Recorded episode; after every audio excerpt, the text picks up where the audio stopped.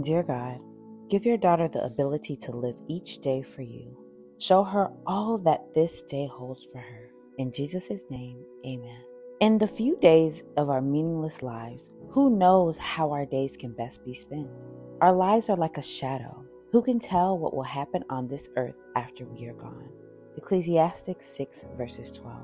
Beloved daughter, I have blessed you with a new day. I know it's hard not to worry about the future, but I want you to live each day to the fullest. You can't add a single day to your life by worrying. I hold the future in my hands. I want you to embrace what's in front of you, and I want you to be thankful for this day.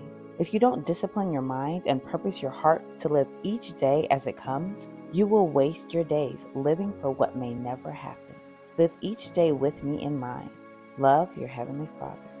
We can spend all of our days worrying about the life we think we need or we can live out today as if it's our last and make it count for an eternity. Living for tomorrow is like chasing the wind.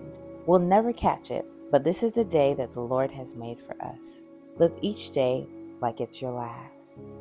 We often worry about things that may happen, thinking about the past and trying to predict the future.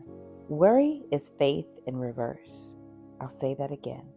Worry is faith in reverse. Because if you are worrying about what is to come next, you are not allowing God to fill those spaces in your mind, in your heart.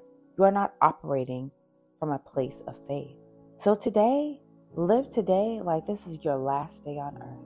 What would you do? What would you not do? Who would you speak to? How would you spend your time?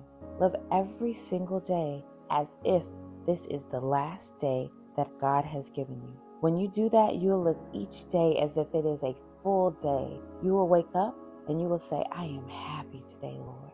I am filled with your spirit. I am excited about what is to come.